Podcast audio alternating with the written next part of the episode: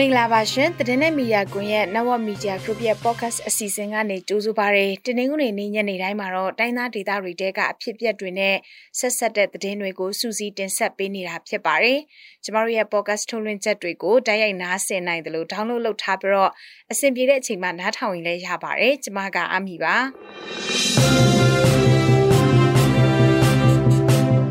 ဒီတစ်ပတ်မှာတင်ဆက်ပေးမယ့်သတင်းတွေကတော့ ရခိုင်ရိုးမတော်အတွင်းမှာအေအေကစစ်တင်နှန်းပြီးနေတဲ့ဆိုတဲ့သတင်းတွေကြောင့်စစ်ကောင်စီတပ်ကစစ်ကြောင်းထိုးနေပါတယ်။တနင်္လာရီမြို့နယ်ကတိုက်ပွဲမှာတော့စစ်ကောင်စီဘက်ကတပ်ရင်းမှုအပါအဝင်၄ယောက်ကြဆုံသွားခဲ့ပါတယ်။ရှန်တိုင်းနာခေါင်းဆောင် SNLD ပါတီရဲ့ဥက္ကဋ္ဌဟောင်းဖြစ်သူခွန်ထွန်းဦးဟာမနေ့ကသေဆုံးသွားပါတယ်။ဒေသခံတွေကန့်ကွက်နေတဲ့ကြားကကချင်တိုင်းသားတွေတံပိုးထားကြတဲ့ကချင်ပြည်နယ်မြစ်ကြီးနားမြို့မှာရှိတဲ့ခိုင်ပုံတောင်မှာ ဗုဒ္ဓရုပ်ပွားတော်ထပ်ပြီးတော့လာတင်နေတဲ့သတင်းသတင်းပေးပို့ချက်တွေထဲမှာတော့ CRPH ရဲ့အုပ်ချုပ်ရေးအဖွဲ့ဖွဲ့စည်းမှုကို KNPP ကလက်မခံတဲ့အကြောင်းနဲ့အတူတိုင်းသားဒေသတွေထဲကတခြားစိတ်ဝင်စားစရာသတင်းတွေသတင်းပေးပို့ချက်တွေကိုတင်ဆက်ပေးသွားမှာပါရှင်။ အေယာဝတီတိုင်းငပုတော်မြို့နယ်ရခိုင်ရိုးမတော်အတွင် PDF တွေရှိနေတဲ့အပြင် AA ကစစ်တင်နှန်းပေးနေတဲ့ဆိုတဲ့သတင်းတွေကြောင့်စစ်ကောင်စီရဲ့တပ်ဖွဲ့တွေကအင်အားအလုံးကြီးနဲ့တောနှင်းပြီးစစ်ကြောင်းထိုးနေတယ်လို့သိရပါတယ်။အနောက်တောင်တိုင်းစစ်ဌာနချုပ်လက်အောက်ခံစစ်ကောင်စီတပ်ရဲတပ်ဖွဲ့နဲ့နယ်မြေခံပြူစောထီးတွေပါဝင်တဲ့ပူပေါင်းအင်အားတရာကျော်နဲ့ဧပြီလ28ရက်နေ့ဝန်းကျင်ကစပြီးတော့ဒီနေ့အချိန်ထိစစ်ကြောင်းထိုးနေတာဖြစ်တယ်လို့ဒေသခံတွေကပြောပါတယ်။ PDF တွေခိုအောင်နေခြင်းနောက်ပြီး AA တပ်ဖွဲ့တွေကစစ်သားစုဆောင်းနေတဲ့အပြင်စစ်တင်နှန်းတွေပေးနေတဲ့ဆိုတဲ့သတင်းတွေကြောင့်တောနှင်းရှာနေတာဖြစ်တယ်လို့စစ်ကောင်စီတပ်ဖွဲ့တွေရဲ့လမ်းပြတွေနဲ့နှိစက်သူတယောက်ကပြောပါတယ်။ငပုတော်မြို့နယ်အတွင်းမှာရှိတဲ့ငရုတ်ကောင်းဒေသ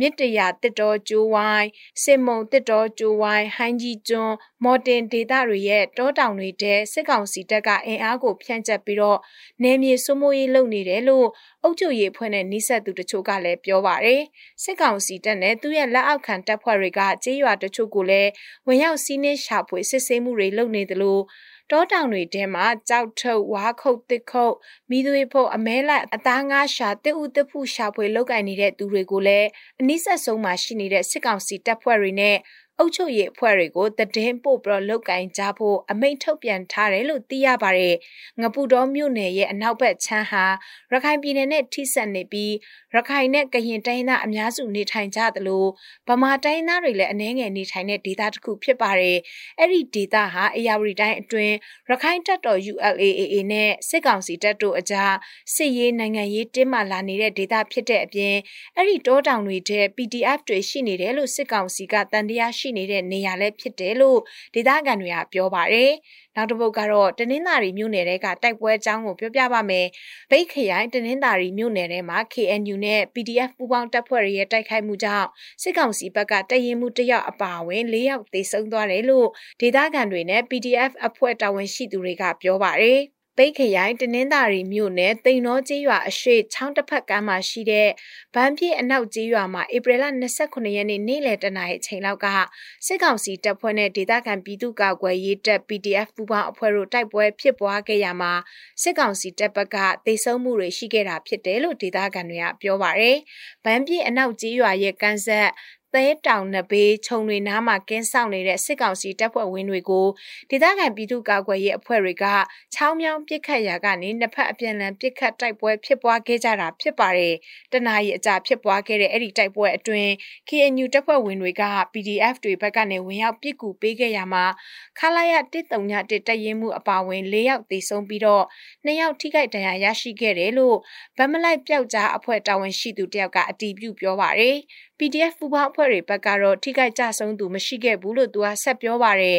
ဧပြီလ20ရက်နေ့ကစတင်ပြီးတော့လက်ရှိအချိန်ထိတိန်တော်ကြီးရွာမှာစစ်ကောင်စီတပ်ဖွဲ့နဲ့ဒေသခံပြည်သူ့ကာကွယ်ရေးအဖွဲ့တို့သုံးကြိမ်ထက်မနည်းတိုက်ပွဲတွေဖြစ်ပွားခဲ့ပြီးရွာသားတွေကလည်းဘေးလွတ်ရာတောတောင်တွေထဲမှာရှောင်တိန်နေကြရပါတယ်အခုဆိုရင်ဖုန်းဆက်သွယ်ရေးလိုင်းတွေလည်းပြတ်တောက်နေပါတယ်သူတို့တွေအတွက်စားနပ်ရိက္ခာနဲ့ဆေးဝါးလိုအပ်ချက်အခက်အခဲတွေရှိနေတယ်လို့အကူအညီပေးနေသူတွေနဲ့ဒေသခံတွေကပြောပါတယ်ရှင်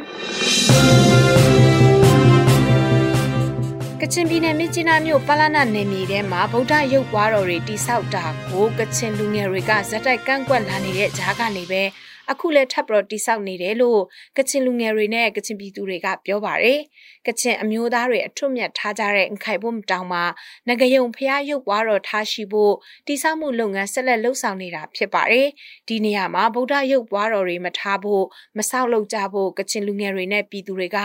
ပြီးခဲ့တဲ့ NLD အစိုးရလက်ထက်ကလေးကကန့်ကွက်ခဲ့ကြပေမဲ့အခုအာဏာသိမ်းပြီးတဲ့နောက်ပိုင်းမှာတက်လာတဲ့စစ်ကောင်စီလက်ထက်မှာလည်းပြန်ထက်ဆောက်နေတယ်လို့ကချင်လူငယ်တယောက်ကပြောပါတယ်။အခုဒီငကယုံဖျားရုပ်ပွားတော့ခိုးကြောင်ခိုးဝက်နဲ့ဆောက်လုပ်နေတဲ့နေရာကကချင်တိုင်းသားပြည်သူတွေရဲ့တမိုင်းအမွေအနှစ်တံမိုးထားတဲ့နေရာတွေတဲကတစ်ခုဖြစ်ပြီး2018ခုနှစ်ကစပြီးတော့အမျိုးသားဥယျာဉ်နယ်မြေအဖြစ်ဇီဝမျိုးစုံမျိုးကွဲကာကွယ်ရေးနဲ့တဘာဝနယ်မြေထိန်းသိမ်းရေးဥပဒေအရသတ်မှတ်ထားတဲ့နေရာလည်းဖြစ်ပါတယ်။ကချင်လူငယ်တွေကတော့ဒီနေရာမှာဗုဒ္ဓရုပ်ပွားတော်တွေဆက်ပြီးမဆောက်လုပ်ဖို့တောင်းဆိုနေကြသလိုဘသူတွေကပဲလာဆောက်ဆောက်ရတဲ့နည်းနဲ့ကန့်ကွက်သွားမယ်လို့ဆိုကြပါတယ်။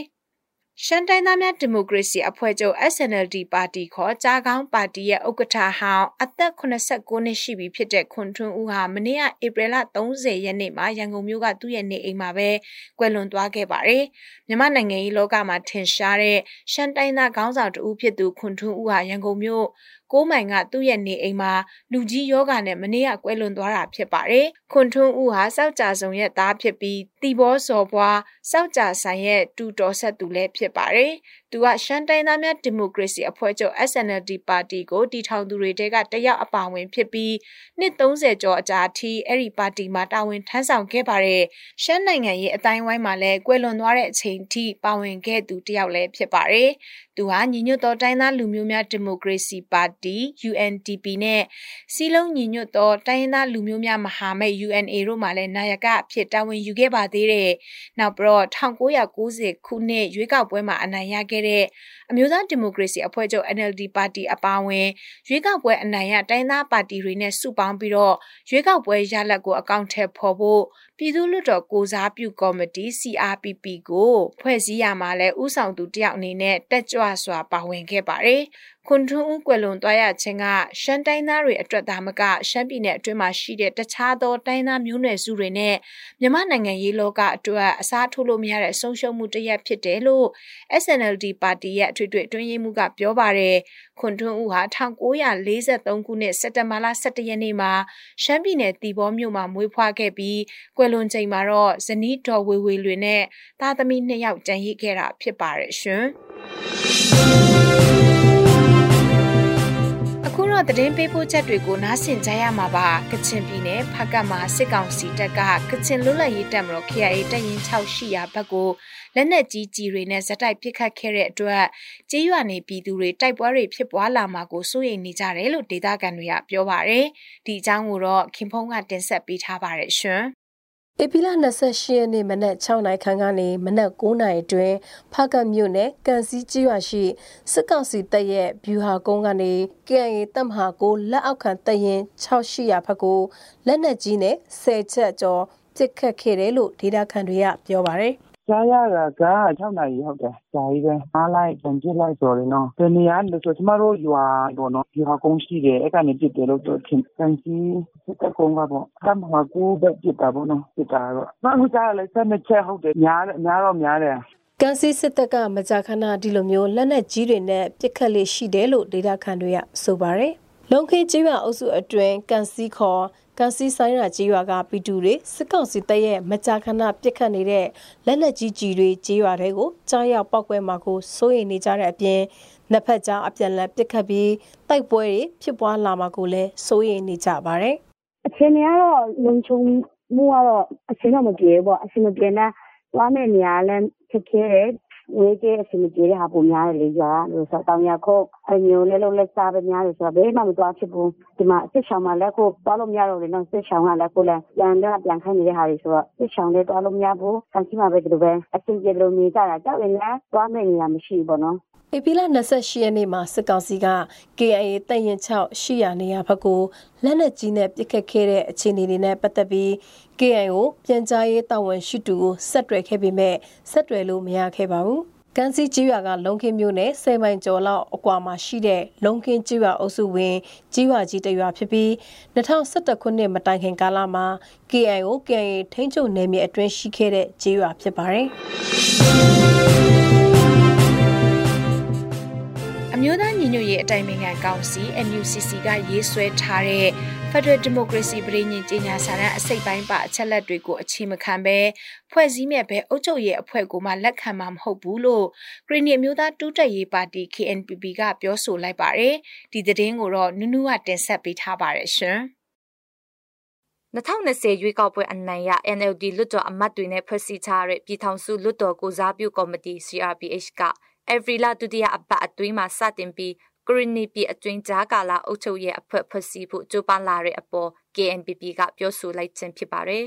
။တိုင်းရင်းသားလက်နက်ကအဖွဲအစည်းတွေကသူတို့ရဲ့သက်ဆိုင်ရာလူမျိုးနေမြေတွေမှာအစိုးရတွေဖွဲ့စည်းထားပြီးပြည်နယ်တွေကိုကိုယ်ပိုင်ပြဋ္ဌာန်းခွင့်ရပြည်နယ်တွေအဖြစ်သတ်မှတ်ဖို့တောင်းဆိုတပ်ပွဲဝင်နေကြတာဖြစ်ပါတယ်။ CRPH ရဲ့အုပ်ချုပ်ရေးအဖွဲ့ဖွဲ့စည်းခြင်းက တိုင်းရင်းသားနေမြေအတွင်းအမျိုးသားညီညွတ်ရေးအစိုးရကနောက်ထပ်အစိုးရဖွဲ့စည်းတဲ့သဘောဖြစ်သွားတာဖြစ်တယ်လို့ဆိုပါတယ်။ကျွန်တော်တို့ပြည်နယ်မှာရှိပြီးသားကျွန်တော်တို့ပြည်နယ်ကိုစားပြုတဲ့အဖွဲ့အစည်းပေါ့နော်ဒီအဖွဲ့အစည်းနဲ့တော့လည်းကောင်းနောက်တရှိပြီးသားတိုင်းသားလက်နက်ကိုင်အဖွဲ့အစည်းတွေလည်းကောင်းတစုံတရာကြည်လည်အောင်ညှိနှိုင်းဆောင်မှုရှိပဲဖြစ်ပေါ်လာတဲ့အဖွဲ့အစည်းတွေကိုတော့ကျွန်တော်တို့လက်ခံတော့မှာမဟုတ်ဘူးလေနော်လက်ခံတော့မဟုတ်ဘူးဆိုရဲဆိုရဲကတော့ ဟိုသာပေါ့ကျွန်တော်တို့ကသူတို့ဘာတွေပဲလုပ်လို့ပေါ့ကျွန်တော်တို့ကတော့ဘာမှအဲဟိုသာပေါ့လိုက်နာဆောင်ရဖို့လည်းမရှိဘူးပေါ့ CRPH ကဖွဲ့စည်းမဲ့ဂျားကာလာအုပ်ချုပ်ရေးအဖွဲ့ဟာအမျိုးသားညီညွတ်ရေးအတိုင်းပြင်ခံကောင်စီ NUCC ကရေးဆွဲထားတဲ့ Federal Democracy ပဒေညင်ကြေညာစာတမ်းအစိတ်အပိုင်းပါအချက်တွေကိုအခြေမခံဘဲလှုပ်ဆောင်လာတဲ့အတွက်လက်မခံရတာဖြစ်တယ်လို့ဦးအောင်ဆန်းမြင့်ကပြောပါတယ်။ကျွန်တော်တို့ဒီ CRPH ဖြစ်ဖြစ် NUCC ဖြစ်ဖြစ်ကျွန်တော်တို့ KNPP ဖြစ်ဖြစ်ကျွန်တော်တို့အားလုံးကဒီ Federal Brain နော်အာမှာကျွန်တော်တို့ရေးဆွဲနေကြတယ်နောက်အကောင့်တွေပေါ်နေကြတဲ့အဖွဲ့ဝင်အဖွဲ့အစည်းတွေဖြစ်တယ်လေ ဆိုတော့ကျွန်တော်တို့ရေးဆွဲပြီးမှအတည်ပြုထားတဲ့ဘယ်ဒီမိုစီဘယ်နည်းစိတ်တိုင်းပါ